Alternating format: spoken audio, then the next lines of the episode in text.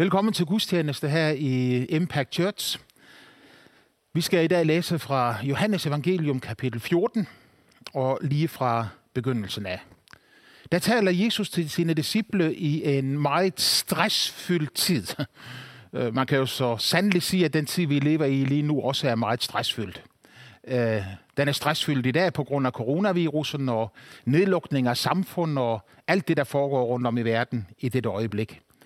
Øh, på Jesu tid var tiden stressfyldt, fordi det var lige før Jesus skulle gå ind til sin død og begravelse. Han vidste, at han ville blive korsfæstet. Han vidste, at øh, jøderne ville forråde ham, og at romerne ville dræbe ham, øh, og at han ville lide døden på korset, men han vidste også, at han ville opstå tre dage efter igen. Han forberedte sine disciple på det, som kom til at ske, ved at sige til dem her i Johannes 14, 1. Jeres hjerte må ikke forfærdes. Tro på Gud og tro på mig. I min fars hus er der mange boliger. Hvis ikke ville jeg så have sagt, at jeg går bort for at gøre en plads rede for jer.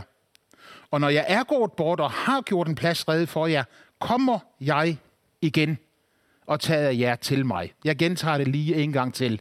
Jesus siger, jeg går bort for at gøre en plads rede for jer, og når jeg har gjort en plads rede for jer, kommer jeg igen og tager jer til mig, for at også I skal være der, hvor jeg er. Og hvor jeg går hen, derhen kender I vejen. Thomas sagde til ham, Herre, vi ved ikke, hvor du går hen. Hvordan kan vi så kende vejen? Jesus svarede, Jeg er vejen, sandheden og livet. Ingen kommer til faderen uden gennem mig. Så Jesu ord var klare og helt tydelige. Han talte fred ind i disciplenes hjerter i en periode, hvor der var masser af stress og meget uro omkring dem, og så gav han dem løfter om en kommende tid. Han fortalte dem, at han ville tage bort for at gøre en plads redde for dem. Og når han var færdig med det, så ville han komme tilbage igen. Bibelen er en profetisk bog. Den er en historisk bog, i det den fortæller, hvad der er sket, men den er også en profetisk bog, fordi den fortæller os om ting, som kommer til at ske. Øh, det var noget af det, som begejstrede mig allermest, øh, da jeg var øh, en ung mand, og som 17-årig begyndte at læse i Bibelen og begyndte at lære nogle af de profetiske budskaber i Bibelen at kende. Jeg var så begejstret over, at jeg havde fundet et sted, hvor jeg kunne læse om fremtiden. Omkring mig kunne jeg kun høre om fortiden og om nutiden, men i Bibelen læste jeg om fremtiden. Bibelen fortæller os, at Jesus Kristus er gået bort for at gøre en plads rede for os. Øh, han er gået til himlen, hvor han er i færd med at gøre en plads rede for alle mennesker, fordi han ønsker, at alle mennesker skal komme med ham til himlen. Alle vil ikke til himlen. Øh, mange vil hellere være andre steder, end der, hvor Gud er. For der, hvor Gud er, må Guds vilje ske. Øh, mange mennesker vil hellere selv bestemme og vælge, hvad der er Guds vilje og hvad der er Guds vej. De ønsker ikke at komme til himlen. Men Jesus ønsker, at alle mennesker skal komme til himlen. Derfor er han gået bort og har beredt en plads for os, for at hvor han er, der skal vi også være sammen med ham. Og han har sagt det til os, før han gør det, for at vi skal tro, at han er den, han er. Han ønsker helt klart, at vi skal forstå og kende til fremtiden. Han ønsker, at vi skal kende svaret på spørgsmålet, hvad bringer morgendagen? Det er selvfølgelig et spørgsmål, som har optaget mennesker gennem alle tider.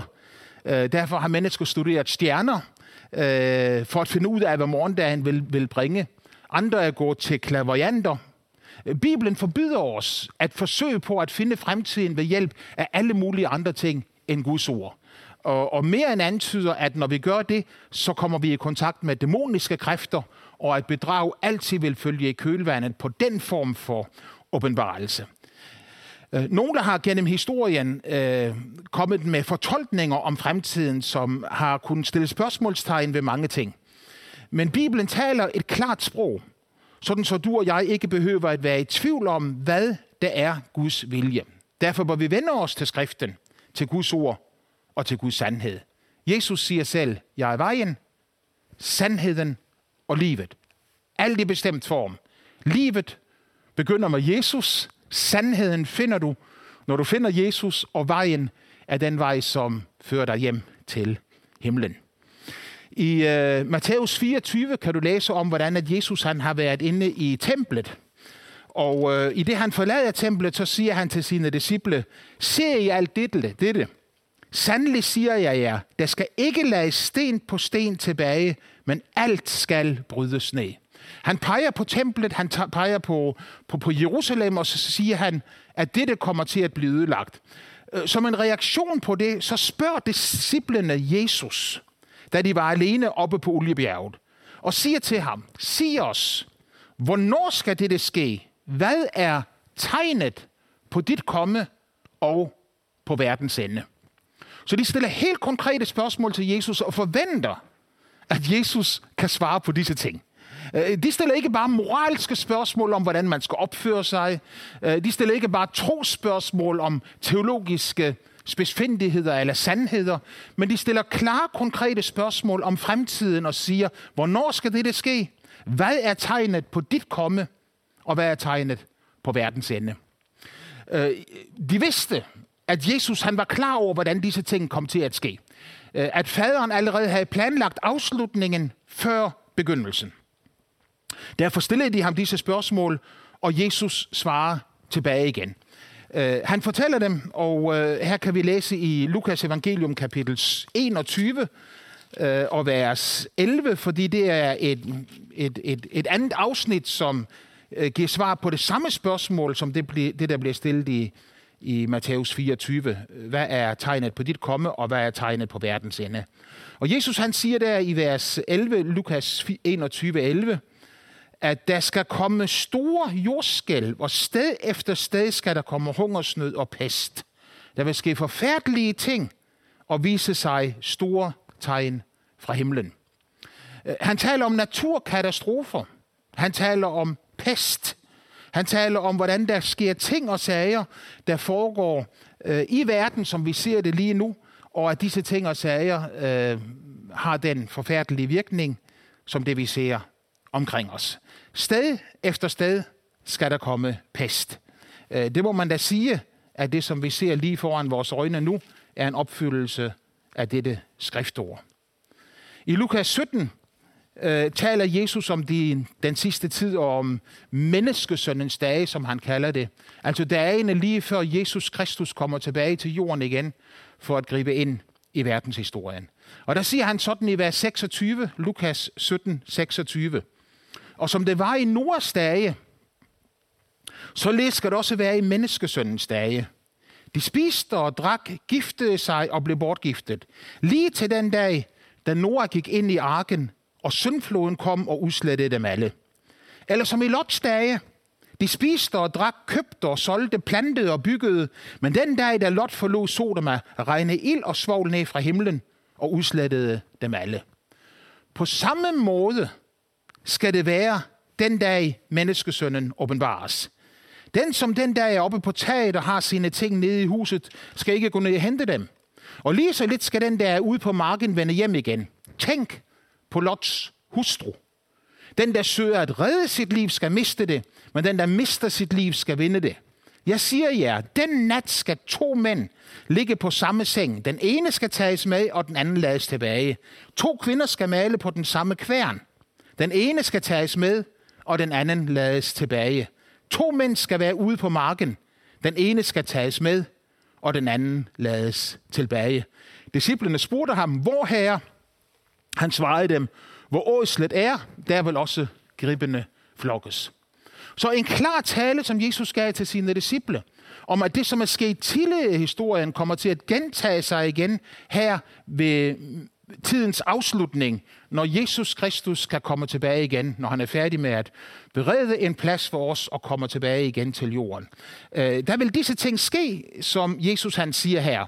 Og når disciplene spørger, hvor herre, og han svarer, hvor, hvor årslet er, der vil gribbene flokkes, øh, så er det en udtalelse om det, for, det, det fordærv, som menneskene er kommet ind i, når de vender ryggen til Guds sandhed, og i stedet for lever for sig selv og lever for sin egen, øh, sit eget for godt befindende.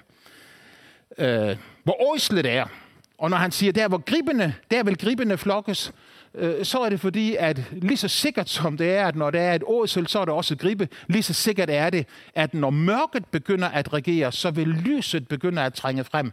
Og Jesus Kristus vil komme tilbage igen. De første kristne var optaget med dette spørgsmål. De var så optaget med det, at nogle af dem faktisk øh, opfandt nogle mærkværdige historier, som Paulus var nødt til at gå i rette med.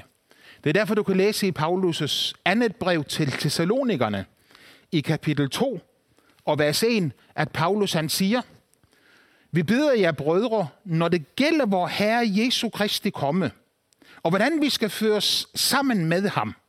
Og igen så Øh, siger Paulus her klart og tydeligt, at han tror på, at Jesus kommer tilbage. Han tror på, at han skal hente os, og at vi skal være sammen med ham øh, i al evighed. Og her siger han til de kristne i menigheden i Thessalonika, lad jer ikke skræmme, øh, bringe, bringes ud af fatning, hverken af en profeti, eller af et ord, eller af et brev, der skulle være fra os om, at Herrens dag er lige forestående. Lad ingen på nogen måde forlede jer. Øh, det kan få os til at tro, at der er mennesker, der har sagt, at øh, kommet med, med, med, med falsk lære omkring Jesu genkomst, har, har antydet, at det ikke kommer til at ske, eller har antydet, at det, at det allerede er sket. Øh, og Paulus han siger her, lad ingen forlede jer. Først må nemlig frafaldet komme. Og når han taler om frafaldet her, så er det ikke mindst frafaldet fra Guds ord. Frafaldet, frafaldet fra troen på Guds ord. Øh, rigtig mange mennesker har kun horn til overs for Bibelen. Øh, kalder den en middelalderlig bog, som ingen mening har. Og dog bygger hele vores samfund øh, på Bibelens ord. Og det er Guds budskab, de ti bud, og Jesu ord og Jesu handlemåde, som danner grundlaget for det samfund, som vi lever i. Men øh, Bibelen forudsiger, at der vil komme et frafald, hvor mennesker hellere vil følge sine egne tanker, end underordne sig det, som Gud siger i sit eget ord. Først skal frafaldet komme, altså før Jesus kommer tilbage. Og så siger han, at lovløshedens menneske skal åbenbares. Og han kalder dette lovløse, lovløshedens menneske for, fortabels, for fortabelsens søn, og han kalder ham for modstanderen. En, der ophøjer sig over alt, hvad det hedder Gud og helligdom, så han sætter sig i, Gud, i Guds tempel og udgiver sig selv for at være Gud. Øh, Paulus taler her om øh, en mand, som vi har valgt at kalde antikrist. Øh, lovløshedens menneske kunne du også kalde ham. Du kunne, kunne kalde ham fortabelsens søn og modstanderen. Men han taler om et menneske, en politisk personlighed, som i de sidste dage vil træde frem på arenaen i den politiske verden, for at ophøje sig mod Gud og for at prøve på at forhindre mennesker i at følge Gud og stole på det, som Jesus har sagt. Øh, Paulus fortsætter med at sige, i øh, 2. Thessaloniker 2.5. Husker I ikke, at jeg sagde dette til jer, mens jeg endnu var hos jer? Så det var en del af Paulus' forkyndelse, at antikrist ville komme, før Jesus kom tilbage igen. For han fortalte menigheden i Thessalonika det, mens han endnu var hos dem. I ved også nu, hvad det er, der holder igen, så han først kan åbenbares, når hans tid er inde. For allerede nu virker lovløshedens hemmelighed, Blot skal han, der endnu holder igen, først fjernes. Så han siger, øh, Paulus, at der er noget, som holder igen og gør det sådan, at antikrist endnu ikke kan åbenbare sig. Øh, jeg er overbevist om, at det, som holder igen, er Guds menighed, som er verdens lys og verdens salt. Og først når Guds menighed er borte fra denne jord, vil antikrist kunne træde frem for alvor. Og han siger her, når den der holder igen er blevet fjernet, så siger han i vers 8, der skal den lovløse åbenbares, ham skal Herren Jesus dræbe med sin munds ånde og til intet gøre, når han kommer synligt. Den lovløses komme er satans værk og sker med al kraft og med løgnetegn og løgne underår og med alt uretfærdighedens bedrag over for dem, der fortabes, fordi de ikke har taget imod kærlighed til sandheden, så de kunne blive frelst. Kærlighed til sandheden. Det vil sige kærlighed til Jesus, for han er sandheden. Kærlighed til Guds ord, for Guds ord er sandhed, som Jesus sagde til Pilatus, når han spurgte Jesus, hvad er sandhed? Øh, så sagde Jesus, Guds ord er sandhed. Det sagde han ikke til Pilatus, men han svarede på spørgsmålet i sin ypperste præstelige bøn, Johannes 17, hvor han siger til Gud, dit ord er sandhed. Satans ønske er at føre mennesker bort fra troen på Gud. Guds ønske er at kalde, også i denne tid, os alle sammen ind i hans nærhed, og give os trøst, så vi skal vide, at Jesus Kristus kommer tilbage igen. Fordi de ikke tager imod kærlighed til sandheden, så de kan blive frelst. Derfor sender Gud vilfarelsens magt over dem, så de tror på løgnen. Øh, det er næsten ubegribeligt. Men det er sandt, at når mennesker forkaster sandhed, så begynder de at tro på løgn. For at alle, der ikke er kommet til tro på sandheden, men fandt behag i uretfærdigheden, skal blive dømt. Så Paulus han siger her med klare ord, at allerede i den første kristne historie, der var der i den første kristne menighed, der var dette budskab et budskab, som var klart, tydeligt og som gik ud til alle mennesker. Nogle øh, kristne forkyndere har igennem historien kommet med meget skråsikre forudsigelser om Bibelens profetier. Nogle af disse forudsigelser er ikke gået i opfyldelse, og det har efterladt det profetiske ord som utroværdigt hos mange. Der er dog visse ting angående fremtiden, som er så sikre, som kommer til at ske, uanset om vi tror på det eller ikke. Visse ting, som Gud har fortalt os og ladet os få, få at vide, for at vi skulle vide, at han har kontrol, og at han har en plan, og at han kommer til at gribe ind i verdenshistorien. Hvis du læser i 2. Peters brev, 2. Peters brev, apostlen Peter, øh, så siger han det sådan her i sit tredje kapitel, og i, øh, i vers øh, 13. Efter hans løfte skal vi vente nye himle og en ny jord, hvor retfærdighed bor. Gud kommer til at gribe ind i verdenshistorien igen. Lige nu har han overladt verden til os mennesker. Øh, han har overladt øh, verden til os, så vi kunne øh, lovgive, at vi kunne lave vores lov og leve vort liv. Han har overgivet verden til os, så vi kunne forkynde evangeliet for alle mennesker. Men der kommer en dag, hvor han kommer til at gribe ind i verdenshistorien. Der er nogle mennesker, som siger, jeg kan ikke tro på Gud, når der er så meget ondt i verden. Øh, årsagen til det onde er ikke Gud, det er mennesket. Mennesket, som forvalter Guds planer, Guds ord på en meget dårlig og meget øh, øh, øh, elendig måde, hvor det er mennesket selv, der står i centrum, i stedet for Gud. Nogle af de ting, som står fuldstændig klare, når det drejer sig om fremtiden, er det, som Paulus han siger her. Der kommer en dag, hvor Gud kommer til at skabe ny himle og ny jord, hvor retfærdighed bor. Det er det ultimative. Denne verden, denne jord, som vi bor på nu, øh, skal vi prøve på at forvalte det så godt som overhovedet muligt, og vi skal behandle det på en ordentlig måde. Men der kommer en dag, hvor Gud han siger, nok er nok, og hvor han griber ind i verdenshistorien og skaber en helt ny jord, en helt ny himmel, hvor kun retfærdighed bor. Hvor han begynder at udrydde hvor han udrydder det onde og siger stop til alt det, som er forkert, ondt og syndigt. Før det, det sker, før der kommer en ny himmel og en ny jord, så vil Jesus Kristus selv komme tilbage igen. Han er gået bort for at gøre en plads redde for os, og han vil komme tilbage igen in person. Uh, mange mennesker vil selvfølgelig sige, at uh, det har I jo talt om i vældig lang tid, men det er ikke sket.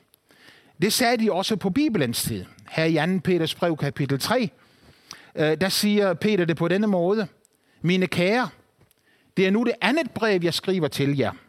Og i den begge prøver jeg at vække jeres retfærdige sind ved at minde jer om, at I skal huske de ord, som tidligere er talt af de hellige profeter, og hvor Herre Jesus, og hvor Herre og Frelsers bud, som I har fået gennem hans apostle. Øh, så Peter han begynder med at sige her, at der er profeter og apostle, som har talt om fremtiden, om afslutningstiden. Først og fremmest skal I vide det, der siger han, at i de sidste tider vil der komme spotår, som følger deres egne lyster, og som håndligt siger, hvad bliver der af løftet om hans komme? Siden vor fædre døde, er alting jo blevet ved at være, som det var fra begyndelsen. Men det, der påstår dette, er Peters argument, overser, at fra gammel tid var der en himmel til og en jord, som på Guds ord var opstået af vand og gennem vand. Og derfor gik den daværende, daværende verden der også til grunde ved at blive oversvømmet af vand. Men de nuværende himle og den nuværende jord er i kraft af det samme ord blevet opretholdt og gemt til ilden på dommens dag, når de ugudelige mennesker skal gå fortabt. Det det ene må ikke glemme, mine kære, at for Herren er en dag som tusinde år, og tusinde år som en dag. Herren er ikke sent til at opfylde sit løfte, sådan som nogle mener. Men han har tålmodighed med jer, fordi han ikke vil, at nogen skal fortabes, men at alle skal nå til omvendelse. Men Herrens dag vil komme som en tyv. Og der vil himlene forgå med et brag, og elementerne vil brænde op, og jorden og alt det menneskeskabte på den vil vise sig som det, det er. Da nu alle disse ting må gå i opløsning, hvor helligt og gudfrygtigt bør I da ikke leve, mens I venter på, jeg fremskynder Guds dage, Guds dages komme, da himlene skal gå op i lure, og elementerne komme i brand og smelte. Men efter hans løfte venter vi ny himle og en ny jord, hvor retfærdighed bor. Det var Peters ord til de spottere, som sagde, at I har jo altid sagt, at han kommer igen. Hvad bliver det til med hans genkomst? Og Peters svar er klart og tydeligt, at for Herren er tusind år som en er en der er som tusind år. Så han siger, at årsagen til, at Jesus Kristus ikke er kommet tilbage endnu, det er, fordi Gud vil, at flere mennesker skal blive frelst og kommer til sandhedserkendelse og lære Gud at kende. Men han kommer tilbage igen efter, at antikrist er, øh, efter at menigheden er blevet, er blevet rykket bort, og antikrist er trådt frem. Først må frafaldet komme, og syndens menneske, antikrist, vil træde frem. Øh, det er en kendskærning, at Bibelen siger, at antikrist vil regere over hele jorden. Det vil sige, at vi vil få en en verdens regering. Den måde, som folkeslagen allerede nu begynder at trække sig sammen på, er det, som baner vej for en enverdens regering. Og øh, det er en enverdens regering, som giver løfter om, at de vil bringe verden ud af det kaos, som den er i. Øh, kaoset bringer plads til den stærke mand, så antikrist kan træde frem. Øh, vi så det samme historisk, når øh, der var fuld kaos før den anden verdenskrig, og det banede så vej for Hitler. Ikke bare vil der være en verdensregering, men der vil også være en verdensøkonomi. Så ingen vil kunne købe eller sælge, fordi antikrist vil tage kontrol over pengene, for kontrol over penge er kontrol over mennesker. Og endelig vil der være en verdens religion, hvor alle skal tilbede dyret og antikrist. Øh, en verdens religion for at bringe alle mennesker ind i samme tro, men der er ikke én samme tro for alle mennesker. Der er ikke én Gud, som alle mennesker søger. Der er mange guder og mange afguder, men der er kun én sand Gud, himlens og jordens skaber. Og der er kun én vej til ham gennem mennesket, Jesus Kristus. Han som selv siger, at han er vejen, sandheden og livet. Antikrist vil gøre disse ting. Han vil forsøge på at føre mennesker på afveje, men Jesus kommer tilbage for at bringe Guds sandhed ind i verden. Lad os slutte med at læse fra åbenbaringen 22. Og der i vers 12, altså det sidste kapitel i Bibelen, i vers 12, der siger Jesus, ja, jeg kommer snart. Og med mig min løn for at gengælde enhver, som hans gerning er. Jeg er alfa og omega, den første og den sidste, begyndelsen og enden. Særlige, lykkelige er de, som har vasket deres klæder, så de får ret til livets træ og går gennem portene ind i byen. Udenfor skal hundene være, og troldmændene, og de utugtige, og morderne, og afgudstyrkerne, og enhver, der elsker og øver løgn. Og er det ikke fantastisk, at i himlen kommer intet urent ind? Så himlen bliver ikke et urent sted efterhånden, som tiden går. Fordi kun renhed kommer ind i himlen, så vil også kun renhed kunne eksistere i himlen. Fuldkommen glæde, fuldkommen liv og fuldkommen fred. Gud tilbyder at vaske et hvert menneske, så et hvert menneske kan blive ren i Jesu blod. Jeg, Jesus, har sendt min engel for at vidne om dette for jer i menighederne. Jeg er Davids rudskud, og ætling, jeg er den lysende morgenstjerne. Og ånden og bruden siger, kom. Og den, der hører, skal sige kom. Den, der tørster, skal komme. Og den, der vil, skal få livets vand for intet. Ånden siger kom. Det er Gud selv, der råber ud. Som han gik ind i ens have og råbte, Adam, hvor er du? Så råber han nu, kom, kom til mig, som er vejen, sandheden og livet. Og bruden siger kom, og bruden, Kristi brud, øh, er den, som Paulus har trolovet med Kristus menigheden, råber sammen med Gud til mennesker, og så siger, kom. I denne tid, når pest regerer, i denne tid, når uro øh, regerer, så kom til ham, den der tørster, skal komme, og hver den, som vil, skal få livets vand for intet. Øh, kan det være bedre? Ikke øh, den, der evner, ikke den, der kan, ikke den, der er dygtig nok, ikke den, der er heldig nok, ikke den, der er god nok, men den, der vil. Han skal få livets vand, altså Helligåndens liv ind i sig for intet, fordi Jesus allerede har betalt prisen. Han, der vidner om det, der siger, ja, jeg kommer snart. Amen, kom her, Jesu, og må Herren Jesu nåde være med jer alle.